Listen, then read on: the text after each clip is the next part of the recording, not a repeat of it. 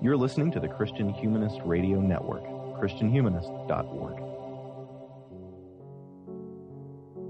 Theology and literature have always seemed a natural pair to me. In fact, I've written a master's thesis examining Ezekiel with the help of William Blake, another master's thesis digging into Christology through Aemelia Lanier and John Milton, and a doctoral dissertation arguing that Spenser and Shakespeare and Milton were making moves in theological ethics that the Theological Academy only caught up with in the late 20th century. So when I found out that uh, Dr. Shaun Ross had a book for me to read about the Eucharist and 17th century English poets, I knew I was going to be talking to my kind of thinker.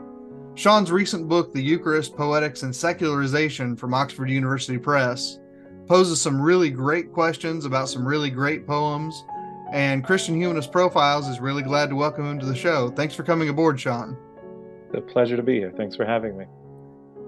In some important ways, your book looks closely and diligently at 17th century English poetry in a project that is countering and I would say calling into question some of the common meta narratives that have shaped the way that we see broader spans of history. So let's start with uh, you know, the secularization part of your title.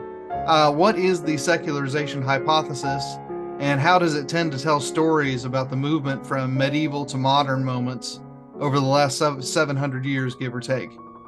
Yeah, thanks. That's a really helpful starting question. So, from a really big picture, the secularization narrative or hypothesis is this claim that goes back um, probably at least as far as the Enlightenment, but really has this kind of special flourishing in the origins of the social sciences in the 19th century. This idea that uh, the world was in fact becoming less and less religious, but also that this process was somehow inevitable or a kind of natural result of human intellectual development and not just a historical accident. So, this way of understanding, which uh, usually focused around European history, but kind of projected some of those features to being kind of universal, uh, has had the has had this sort of interesting effect of interpreting major and intellectual cultural movements that were profoundly religious, but that predate the Enlightenment as somehow part of a process of human development towards a secular society. Uh, and not just a part of that process, but a kind of necessarily part of it, necessary part of that process. So, kind of like a kid growing up, society has its phases that are necessary, kind of has these religious moments, uh, but those are sort of prepubescent or adolescent. And then eventually you grow up and you become secular and modern. And this is just what happens to societies, the way that children grow up. Um, and obviously, one key moment in Europe's religious history that has been particularly read in this manner is the Reformation, which you know you might think, oh, this is a religious movement; it's a movement of religious renewal and revival. Well, actually, it's kind of a necessary step on the way to a modern secular society. And a good, I, I think, a good way you see this show up uh, in modern parlance is when, in, in sometimes in popular discourse, uh, you sometimes hear people say something about like, oh, it, you know, the reason Islam is so extremist or that Islamic violence uh, exists in the world is because Islam never had its reformation or it hasn't had it yet. Uh, right. So that there's this sense in which, okay, you know, we obviously had our reformation and it was religious, but it kind of got us somewhere else post religious. Um,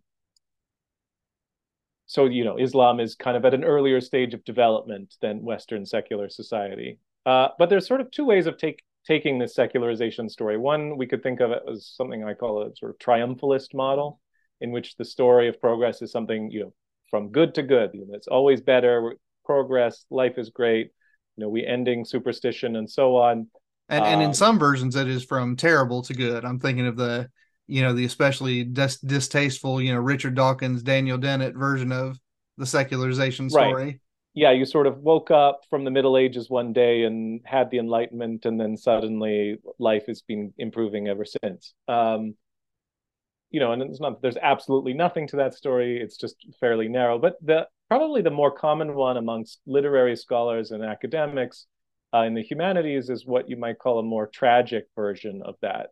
Um, of this process of, dis, of disenchantment and secularization, um, in which the process of maturation into secular societal adulthood also involves a kind of loss, uh, something that's that you miss. You know, the, the way that when you're you know a kid, you grow up to be an adult, but then you remember and long for your childish innocence, and of course you can't go back.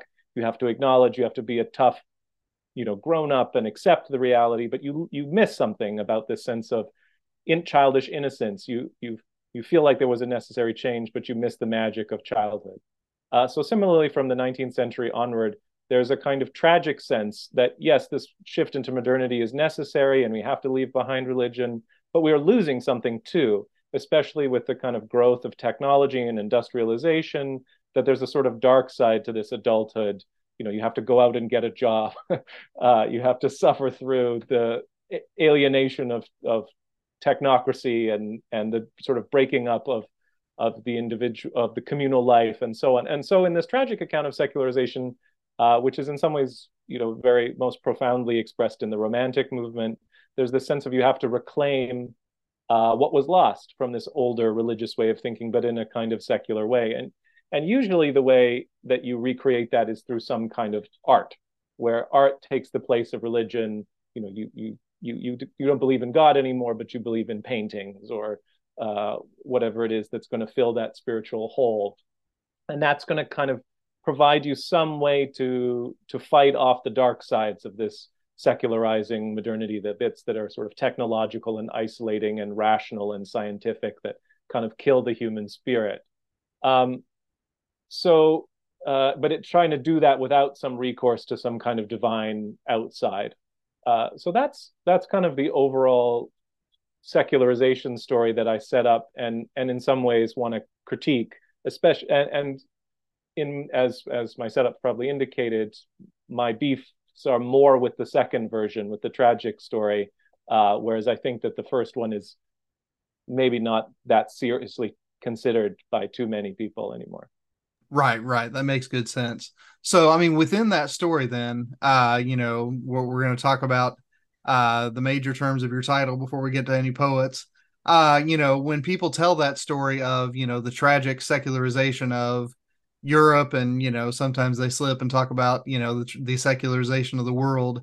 Uh, how do the Eucharist and how does poetry uh, figure into that story? Well, yeah, let's start with maybe just briefly with the Eucharist. Um, a sort of great example of this that comes up in the book is um, when Hegel talks about the Eucharist. And he talks about Luther as being sort of this great mover into modernity because what he says is that the Eucharist isn't out there in the elements. You know, we give up on transubstantiation. The experience of the Eucharist is in yourself. So, you know, of course, Luther wasn't all the way there, but he was making the right moves from a kind of God outside to a God inside. Uh, and so, you know, for for Hegel, the reading of of Protestant Eucharistic theology was a sort of major theological step in the direction of modernity.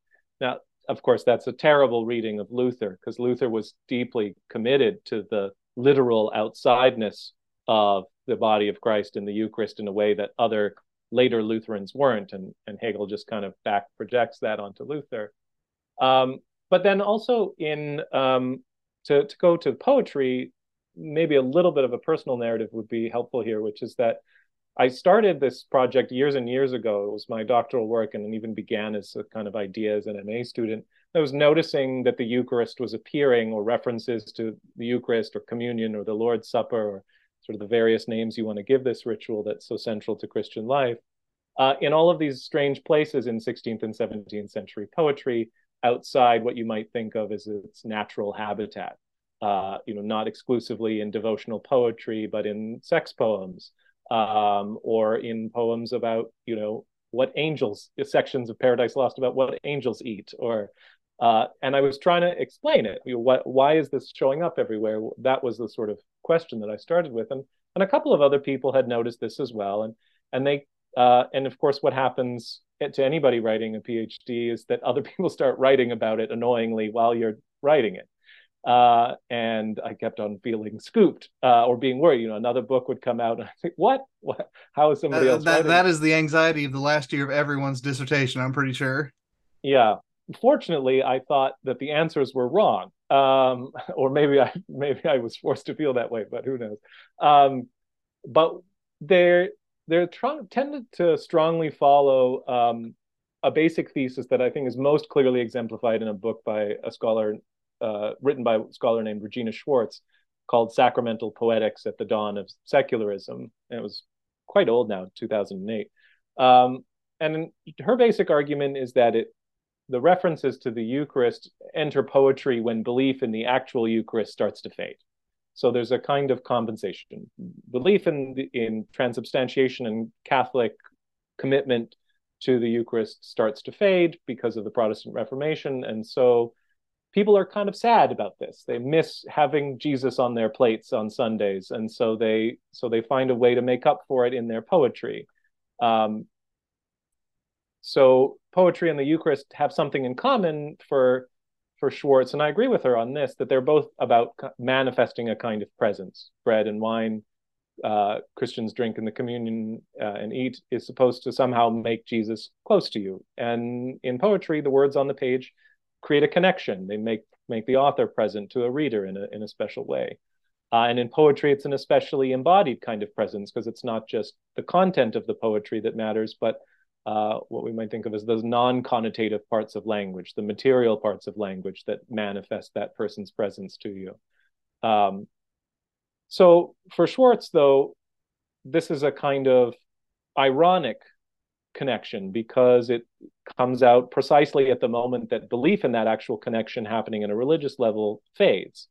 So there's a kind of problem in in that reading, um, and it's one that I think is most exemplified by her work, but but followed largely by several other critics, that poetry, when it's talking about absence, when it's using the Eucharist to talk about absence, is really kind of belying an anxiety about absence or loss. Uh, you know, God, and and as if to, if it wasn't hard enough, you know, clear enough, uh, she subtitles that book "When God Left the World," like as if it's really clear that God has in fact gone, and this is the moment at which you can identify it. Um, so, uh, as perhaps my tone has already suggested, this seemed to me a kind of profoundly wrong-headed way of thinking about the issue. Um, and so I, we'll probably touch on this a bit more, but the key issues were one that it sort of read against the poems. When they said presence, they actually meant absence. And I'm I'm mistrustful of that interpretive move generally speaking when you say, well, the poem appears to be saying this, but in fact, I, the wise modern person will interpret what it is really saying.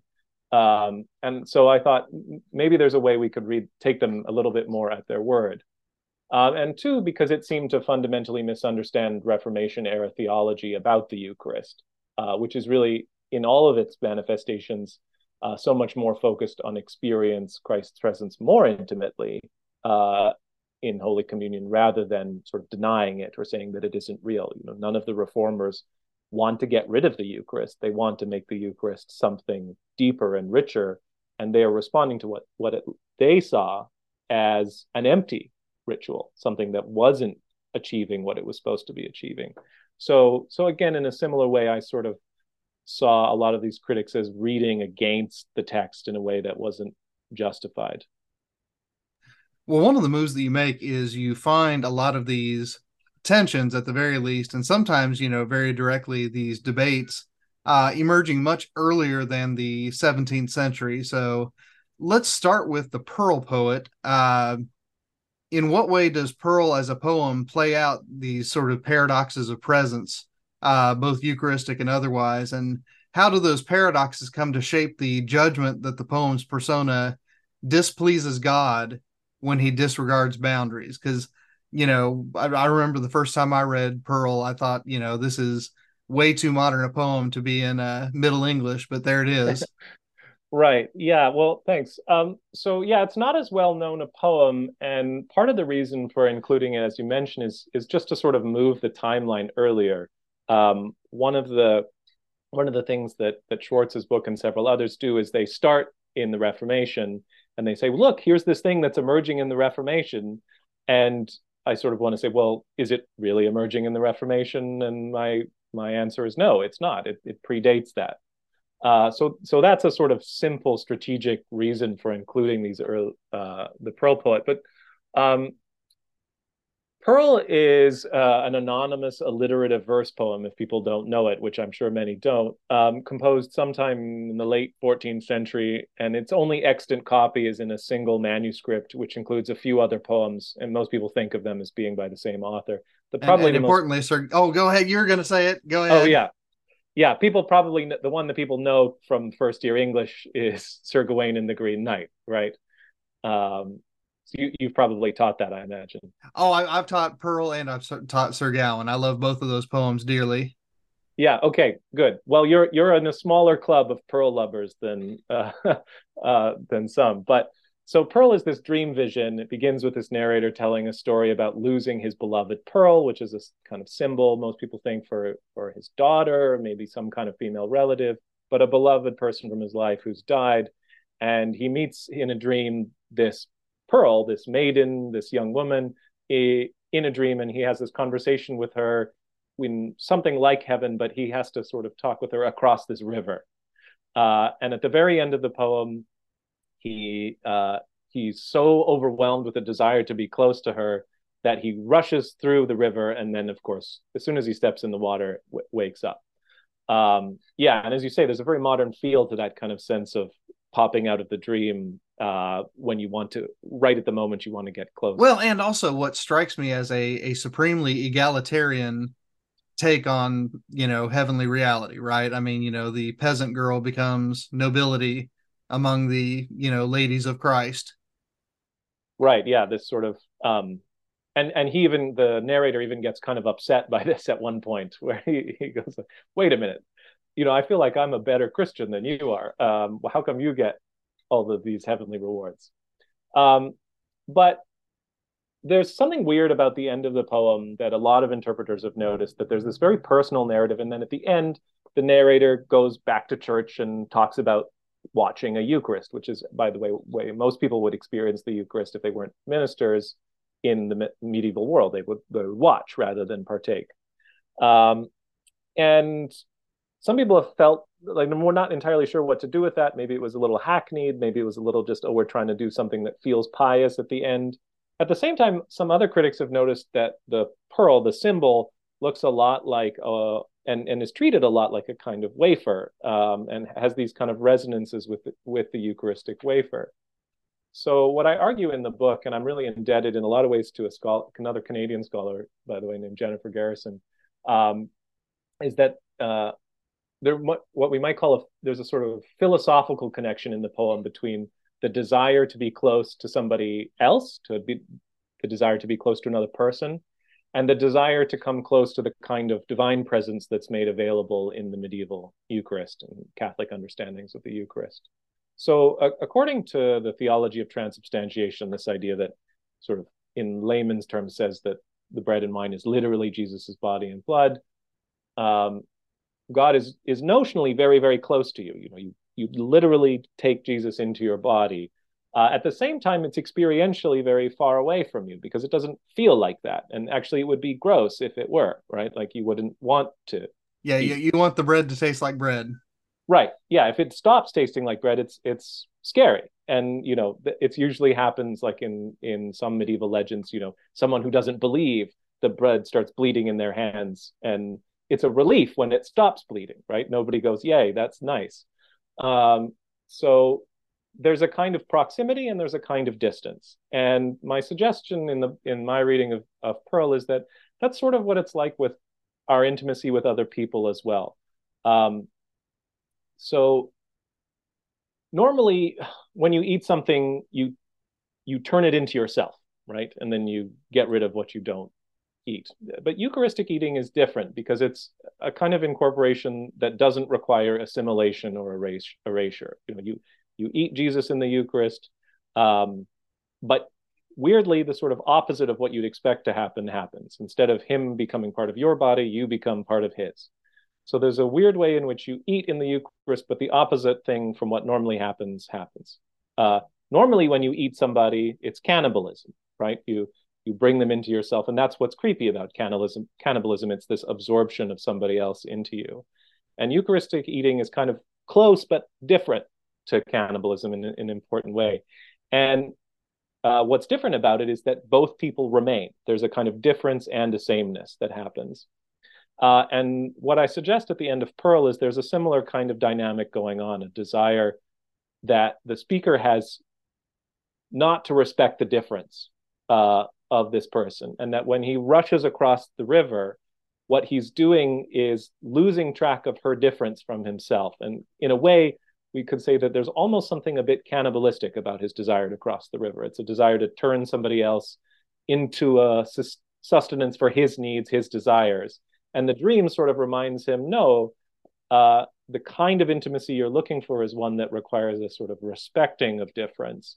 Um, and I think that that's in some way uh, what interests, especially someone like John Donne, about the Eucharist as well, is that it models. Uh, and again, I'm getting a little bit uh, abstract and philosophical here, but but I think it models this idea of closeness that requires non-identity. So you have have to be close. In order to be close, you still have to be different. As soon as there's that difference gets erased entirely, then it stops being closeness and it starts being oneness. And oneness is is dangerous uh, for the, in the Pearl poem and and for someone like Donne because it it's a sort of turning it's a difference between wanting to be with somebody else and wanting to turn somebody else into me. Yeah, I mean, you know, when we do move into the 17th century, I mean, you know, the the Eucharistic debates don't begin there, but they certainly become more pronounced there. And and one of the interesting chapters that you write uh, and listeners, I'll, I'll go ahead and ask you to forgive my pronunciation. I know that 20 years ago, professors took pains to teach me how to say these names right.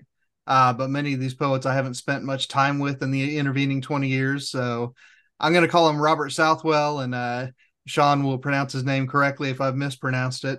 Um, but what makes Southwell interesting is that, you know, he is a poet who takes the relationship between Eucharist and poetry in a different direction precisely because it has become so dangerous to celebrate the Roman Mass in, you know, a highly contested, um, you know, Christian England, right? You know, I mean, the contest between Catholic and Protestant, you know, uh, sometimes results in exile, sometimes it results in worse. And, uh, you know, in that environment, Southwell is doing some very interesting things with Poet and Eucharist. So, uh, Shaun, I'll let you kind of take this in what direction you will, but uh, what what is Southwell's place in the story? Yeah, um, and yeah, you you're right. It's one of these mysterious English names where consonants drop out. Uh, so most, I think, people pronounce uh, like experts say Suffle. Uh, Suffle. Is... Okay, yeah, I, I remember Abraham Cowley which doesn't yeah. look anything like yeah. Cooley. But right. this one, I'm like, I feel like there's a funny pronunciation, but I've forgotten what it is. Thank you, Shaun.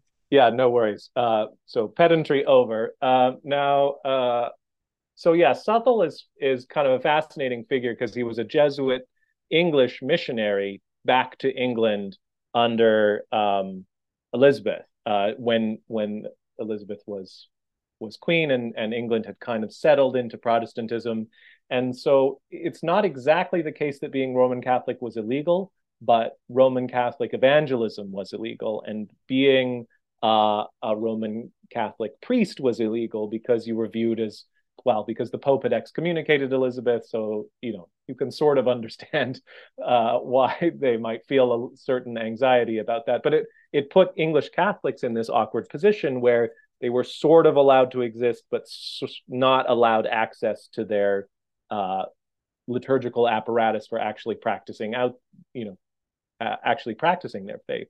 And so the the Jesuits, uh, you know, who sometimes people call the shock troop of the Counter Reformation, were really keen to get back and into England and and you know bring them back to the Catholic Church and and to minister to the Catholics there. And, and Robert Southwell was one of these young, hyper educated, hyper devout, faithful young men who went to for this great cause. And like most of the people uh, who did it, he got caught and and uh, executed as a traitor, which meant being hung, drawn, and quartered at Tyburn.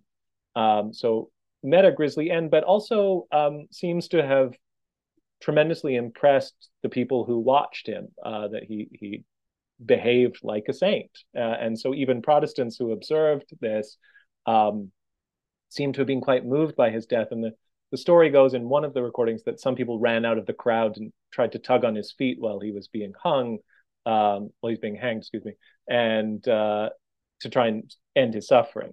Um, and so, interestingly, even though Southwell, uh, while Southwell sort of became known later more for for being a poet, and that he'd written all of these manuscript poems that that circulated illicitly um, in during this time amongst Catholics.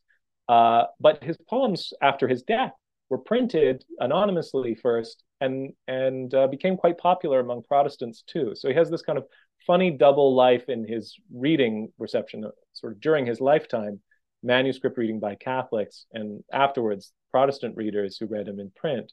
But one of the things that I suggest is that um, because he was writing to an audience that usually didn't have access to the mass, um, his poetry functions as a kind of a substitute uh, for them. And, and in some of his best poems, I think one, one of my favorite ones is a poem called Christ's Bloody Sweat, Sweat which is about Christ's agony in Gethsemane.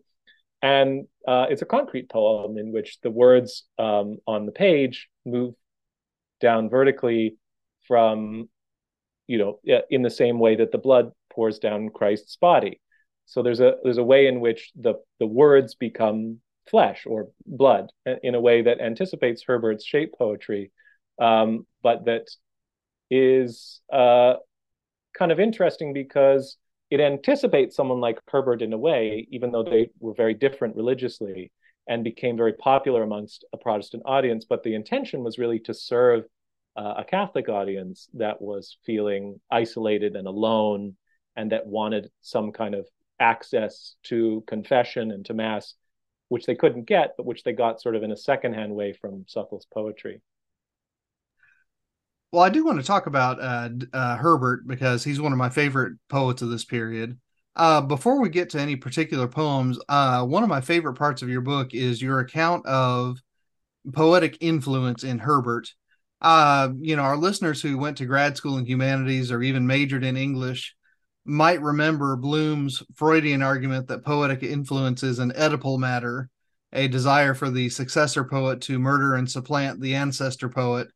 But you suggest that love rather than violence might be the character of poetic influence. So, how does that work, and uh, what makes it better than Bloom's, you know, weird Oedipal thing? right. Yeah. Well, you, you sort of explained. Bloom Bloom has this idea that yeah, when when you want to be a great poet, you have to sort of kill the poets that were before you, and they're kind of like your poetic daddy, and so you have to, you know, kill them in order to take their place. Uh, and I mean, that's not. It's a little. And the book, listeners, is called "The Anxiety of Influence." Just in case you think we're making this up, we're really not. um, and I mean, it was a very influential way of thinking, and, and it makes sense to a certain degree, right? You know, I'm sure everybody's had the experience of sitting down to write something and feeling overwhelmed by the kind of uh, greatness that has come before you, and who am I to even enter into it? And so, for Bloom, you need you need a kind of violence to overcome that. Um, but I'm actually very indebted to this this idea for um, an old professor of mine from the University of British Columbia, Stephen Guy-Bray um, wrote this wonderful book called Loving in Verse, and he says uh, exactly that that actually more often what you need is a sense of affection uh, for the for the person who comes before. You need to have have a sense of belonging and um, a, a, kind of invitation or welcome or or even desire to be close to that person who comes. Um, and I'm sure people have also had that experience intuitively with their own mentors, right? Uh, don't I mean, I sort of joke that when you finish the PhD, you have to murder your supervisor so you can take their position. But um, you know, but that's not really how it usually works. Usually, there's a great deal of affection if things have gone well. Um, so, what I suggest in the poetry is that a lot of people have read Herbert as having a kind of Bloomian relationship to God in his poetry. That that he's trying to do something, he's trying to write, but God keeps coming in and saying, You're not good enough. You're not good enough. You know, shut up, stop talking. And Herbert kind of wrestles with that. And, and, but you can't do what Bloom suggests, which is to kill God. You know, he's, well, maybe Nietzsche can, but Herbert certainly can't. Um, well, no, no, no, no. Nietzsche just discovered the body. He didn't do the killing. right. Yes. Maybe, maybe, maybe Herbert somehow was involved. But, um, uh, the the key from from my perspective is that it's sort of it's an impossible task, right? You can't you can't write over God, uh, especially if you're thinking in the theological framework that Herbert was, which is a Calvinist theological framework in which you know, there's nothing I can do that's not depraved. So how do you understand uh, the, the, the even the reason or purpose or function of artistic production in that Calvinist milieu? Um, it, it's hard to make sense of it. And, and my suggestion is that uh, much of what the temple is about is this effort to reframe what Christian artistic production is away from a kind of effort to do something for God and more to think of it as a kind of grateful response, loving response, um, enjoyable, pleasurable response back as a kind of grateful response to God. Um, and and in that way of thinking, you know, when you when you are thinking in terms of love rather than contest, um, this question of what belongs to who is a little bit more ambiguous, right? You know, with uh, if you if you're thinking only in terms of contest, you know, I have to kill the great predecessor because I have to make my own way, my own thing. Whereas if my relationship to the predecessor, literarily or theologically, is one of they've given me something and I get to dilate it, respond to it, expand on it, that sort of changes the relationship. And and so for me, um, the temple is really about that. Uh, and I, I, use two different kinds of theological terms in the book. One, one what I call propitiatory sacrifice, the sacrifice where you sort of try and give something in the place of something else. Um, and then what is the language of the Anglican Book of Common Prayer, which is the sacrifice of praise and thanksgiving, obviously itself a scriptural reference. So thinking of the one kind of sacrifice as something that sort of stumbles, m- makes Herbert stumble, and the other kind of sacrifice of praise and thanksgiving as this thing that opens stuff up for him. Yeah, and I mean when we when we think about you know sacrifice as an act of thanksgiving, of course, I mean the word Eucharist itself immediately comes to mind there. And you know, I mean, one of the poems that you examine, I think, uh, very fruitfully is uh, "Love Three," and in your account, that poem's Eucharistic poetics, I mean, addresses that gap between the poet's making and God's creation, and you know, notes that you know what the poet makes, uh, you know, can never be of the same kind as what God creates, but what's fascinating is that that doesn't uh you know it doesn't make poetry cease, uh, but it invites poetry to repeat, which is something that also is very Eucharistic. So uh, I've kind of stumbled through your analysis. Uh, give our give our readers the good version of it.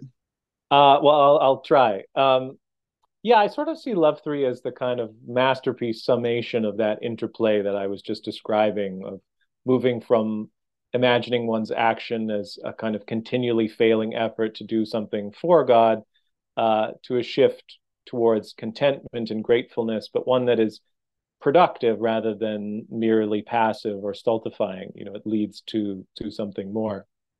Um, you know, and, and, I mean, the poem is is a short one, so it might be worth just quickly reading. Um, love bade me welcome, yet my soul drew back, guilty of dust and sin. But quick-eyed love, observing me grow slack from my first entrance in, drew nearer to me, sweetly questioning if I lacked anything. A guest, I answered, worthy to be here. Love said, You shall be he.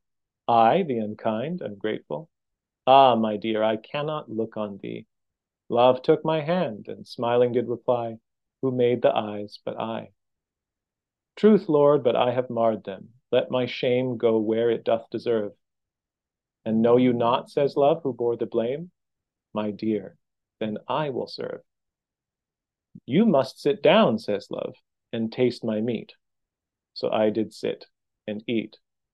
So there's this kind of continual back and forth in the poem between uh, sort of love making this offer and the poet kind of retracting and wanting to do something instead, um, offering offering something. You know, the kind of the best example is um, my dear, then I will serve. You know, uh, let me do the serving. You know, this sort of let me wash your feet. Uh, and of course, uh, you know, the answer is no. I have to do. I have to be the one. I have to do the. I have to do the action. And of course, the final action is a kind of Eucharistic reception. You must sit down and taste my meat, and that's not just my food, but my my own flesh. Uh, and then you have this kind of wonderful, uh, laconic, um, epigrammatic ending, so I did sit and eat, that's so been so satisfying to so many readers for so long.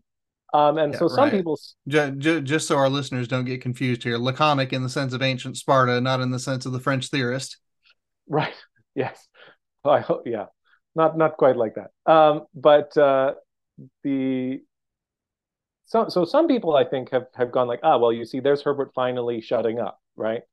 Um, he's stopped. He reaches this kind of um, end and, and then the poetry ends because it's the last lyric in the collection of the temple um, and there is a kind of beauty in the way the poem comes to rest and end uh, but it's worth noticing that in the temple these lines are immediately followed by the gloria uh, glory be to god on high and on earth peace goodwill towards men which is what is supposed to come at the end of the communion liturgy uh, in cranmer service in the, in the anglican book of common prayer. Uh, so it's what sends you out into the world but also reminds you that you have to get come back again next sunday and enjoy that divine intimacy again and again next week or even tomorrow. So i think there's something helpful in the way that it connects to herbert's poems because they on the one hand are sort of famous for being um, so beautifully lyrical and short and and putting so much into so little space but at the same time um, have proved worth rereading and rereading to so many readers over so many centuries. You know that uh, it's had this kind of devotional rep- repetitiveness that it functions as something like a liturgy, and that's been one of the things that's been so moving and powerful about Herbert's poetry for so many is precisely that it's something you can come back to again and again and again. And in, in Herbert's milieu, that's sort of what's distinctive about the Eucharist is it's this way to connect with the divine again and again and again without worrying about whether you're sort of doing everything perfectly. It's a way to enjoy that experience of coming back and doing things again. Very good indeed.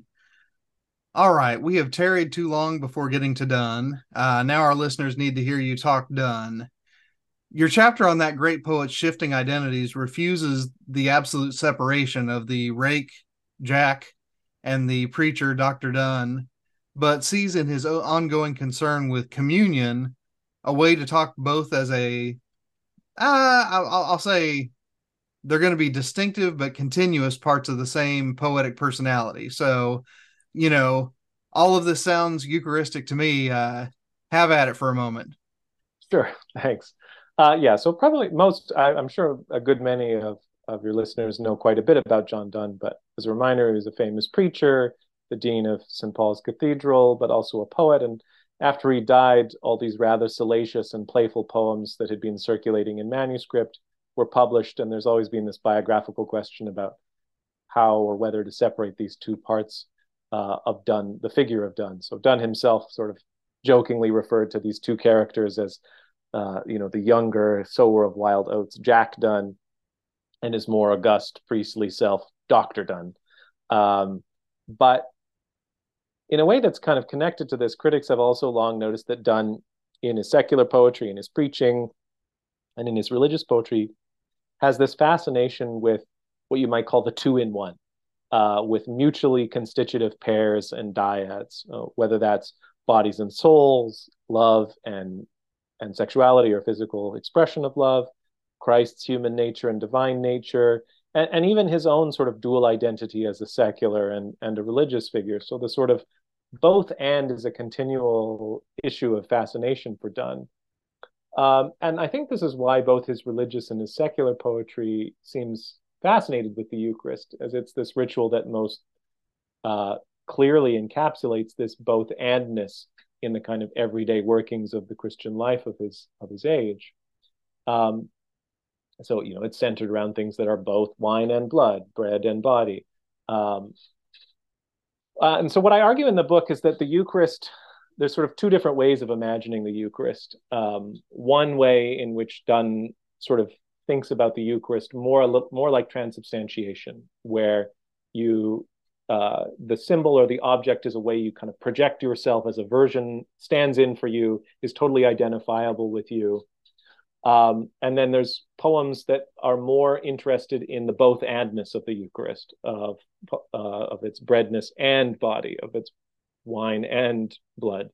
Um, and there's a kind of ironic uh, relationship between these poems that the poems that are most interested in using the Eucharist as an image of sort of projecting the self into an object uh, are the ones where it fails most often. You know, so for example, uh, in a poem like Twickenham Garden, Donne imagines uh, collecting his tears uh, and you know passing them around in a cup to a bunch of other you know discontented dudes uh, and and says compare my tears to my lover's tears and you'll see that hers are false and mine are true so there's this kind of funny way in which there's this whole evocation of false and true sacraments but in this very ironic context with where what's true about Donne's tears is that he's separated from somebody else.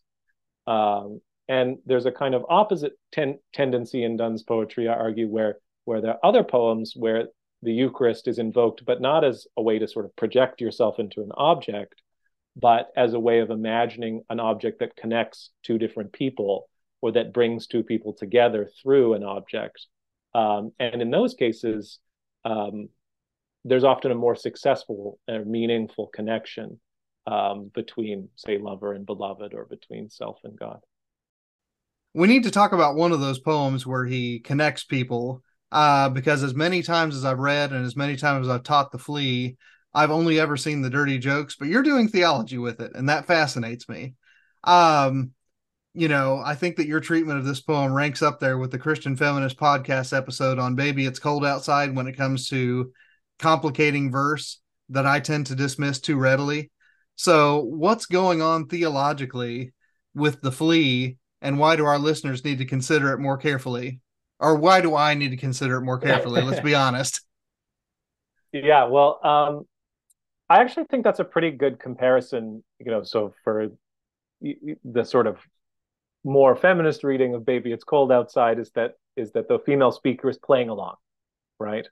and and uh, my reading of the flea is is suggests that at least that's a possible way of reading this. Um, that so the the sort of gambit of the poem, as I'm sure many of you many people have have heard, is is that uh, the speaker says, "Oh well, there's this flea and it's bitten me and it's bitten you and there's blood that's mingled in the flea. So why don't we sleep together? Because you know we're already and and it's sort of famously we, have already we've already exchanged fluids really what else is there to do exactly right and it sort of seems like a you it'd be hard to imagine that being a very successful wooing technique in actual life um, so so you can sort of read it as a kind of joke between men but i think you can also read it as um, a kind of joke between the lover and the beloved and I, I think one good reason for thinking that is that she intervenes. She comes in and she squishes the flea.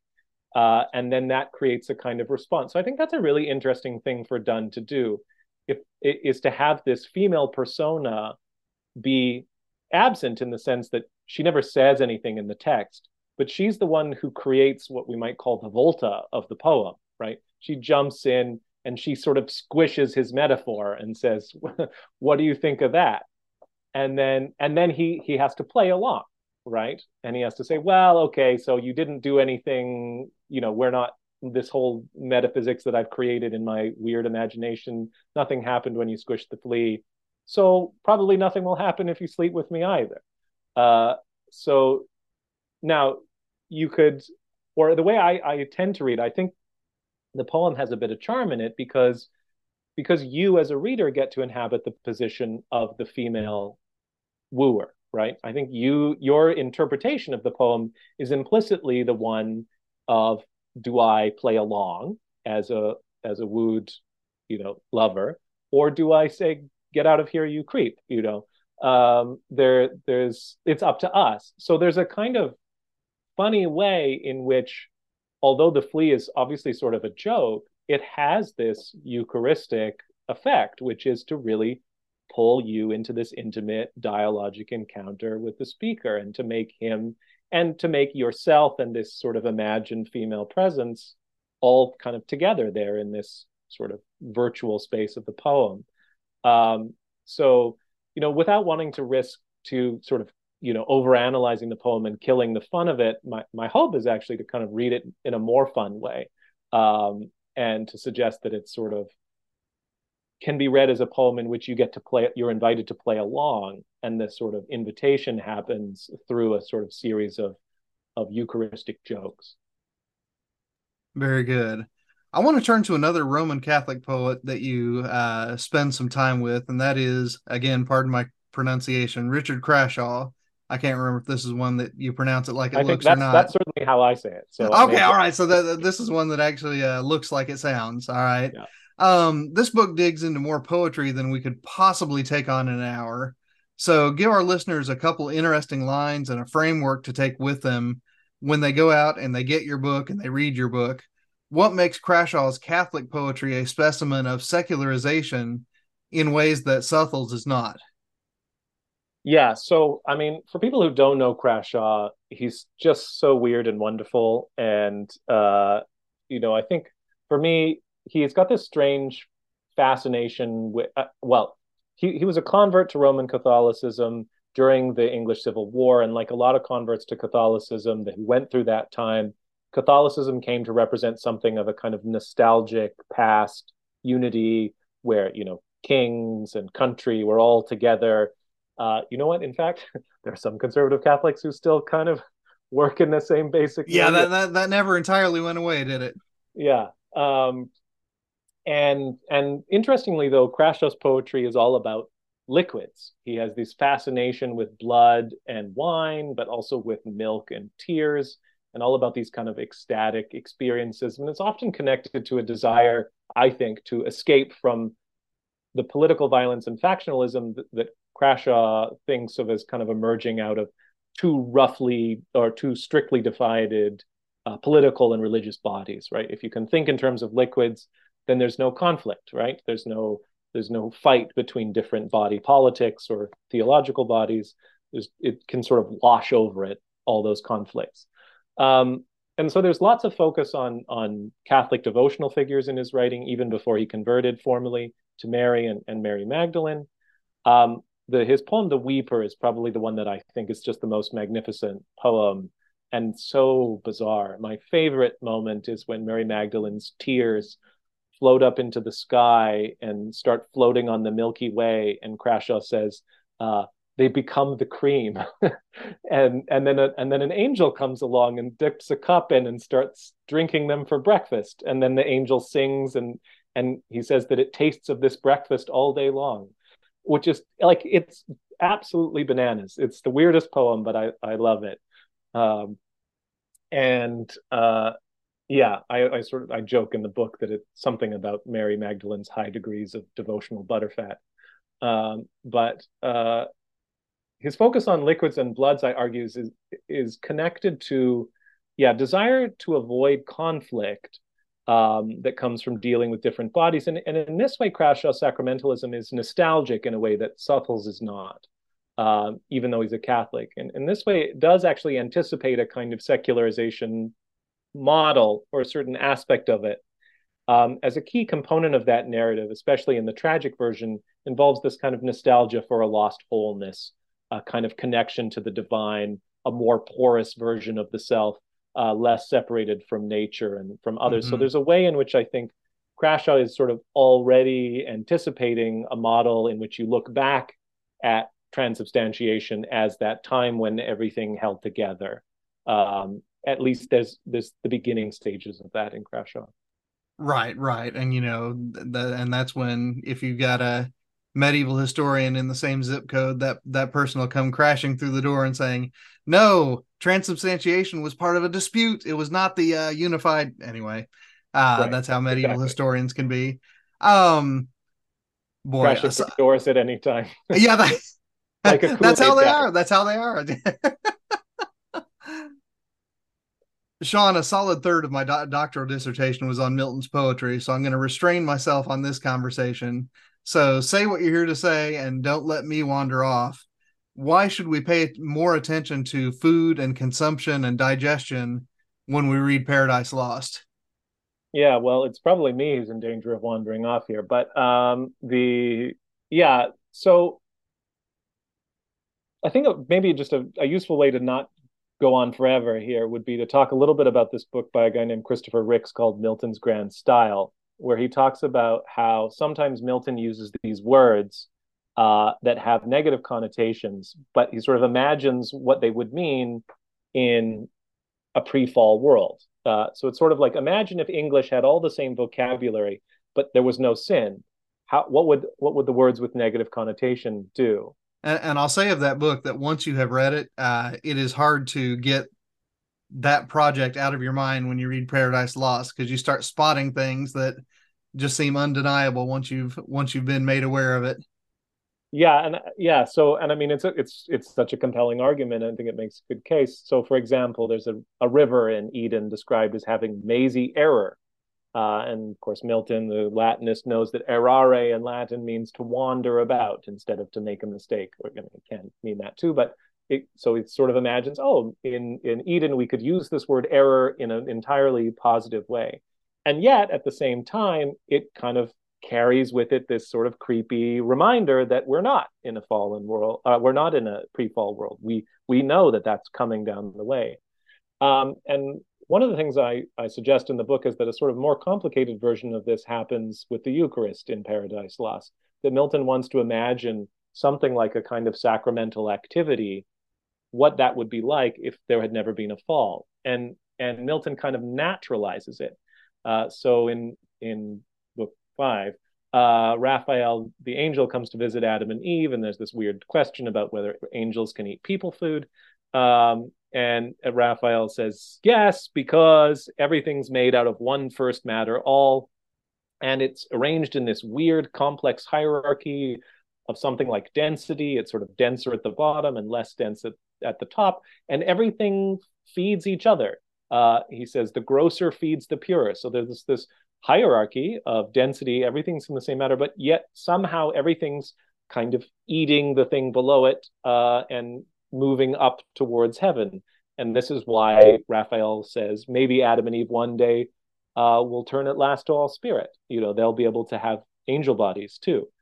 And in in this conversation about digestion and what happens, um, you know, he says Raphael really eats, uh, and and then this weird word transubstantiate appears, uh, which has always sort of vexed readers. Why why would Milton use this Catholic word to describe this? And and my suggestion is that what Milton's doing is is kind of like what Ricks describes as as a sort of back projection of something that he thinks is fallen. Right? Milton is a good. Uh, non he's a radical protestant more radical than most in a lot of ways. Uh, but he wants to kind of have his Eucharist and, and eat it too, if you'll forgive the pun. But um, the and and sort of turn it into something that exists kind of naturally in the world. Uh, much like adam and eve don't have liturgies but they sing like they have a liturgy. Um, there is a there is a, a, way in which the eucharist is just sort of built into milton's pre-fall universe in which you get to imbibe the divine presence and be incorporated into the divine body not through some special church mediated action but through just the very everyday acts of of eating. Um, and that's so that's as important not only because disordered eating in a very literal sense is what leads to the fall, but also Milton in the later books of the poem is really fascinated with the virtue of temperance, which is, I argue, a kind of key way that he sees this. That's how you sort of get back to the right kind of integration into the whole is learning how to eat rightly, not only in the literal sense of of eating not too much, um, but in the sense of how you respond to learning and knowledge, which which um, Raphael also says knowledge is as food, and if you have too much of it, you get gas. Um, right, which you know a lot of people read that as uh, Milton's unwillingness to take a side in the Galileo con- controversy, but that's another conversation for another right. day. I, I said I wouldn't wander, and I'm going to try to hold to that. um, listeners, I hope you've gotten the impression tonight that uh, or you might be listening to, to it during the day, but we're recording at night. Uh, this is a book that you take your time with. Uh, today's conversation is just an invitation to the party. But I want to ask this as we run up on time. The book's conclusion interacts with one of my own favorite living theologians, William T. Cavanaugh, to argue that modern theology is not done with the Eucharist and the Eucharist is not done with the modern world. So, what does the Eucharist still stand to complicate in a world that thinks we're pretty much over it? And how does a careful study of English Eucharistic poetry help us to think about the questions before us now in terms of the political and the theological and the poetic? I know I, I just asked a gigantic question that could take its own book to answer, uh, but take a run at it, Shaun. Sure, thank you. Um, yeah, we'll see how rambly this is. Um, well, so the the uh, Cavanaugh story, or the Cavanaugh that I was that you mentioned, there was a story that he tells about bishops in Chile who decided to stop, uh, who started refusing Eucharist to people who were known torturers working for the government. Um, and it was a sort of poignant example for me of how the Eucharist, you know, was had this profound political impact, and it made public, in a way, people who were excluding themselves from the body politic through this act of violence. And and that weirdly this was so galvanizing even for secular chileans to see this kind of made manifest that these people who were enacting such egregious violence against the body politic were being excluded from this participation in a spiritual body um, so that was a kind of just a, a sort of practical way of talking about how there are all kinds of places in which the eucharist is not some faded nostalgic uh, you know magic that nobody believes in anymore, but is actually really powerful. And and I probably could have added uh, the way that there were there were so many kind of gestures in the direction of a kind of sacramentality in the Truth and Reconciliation Commission in South Africa.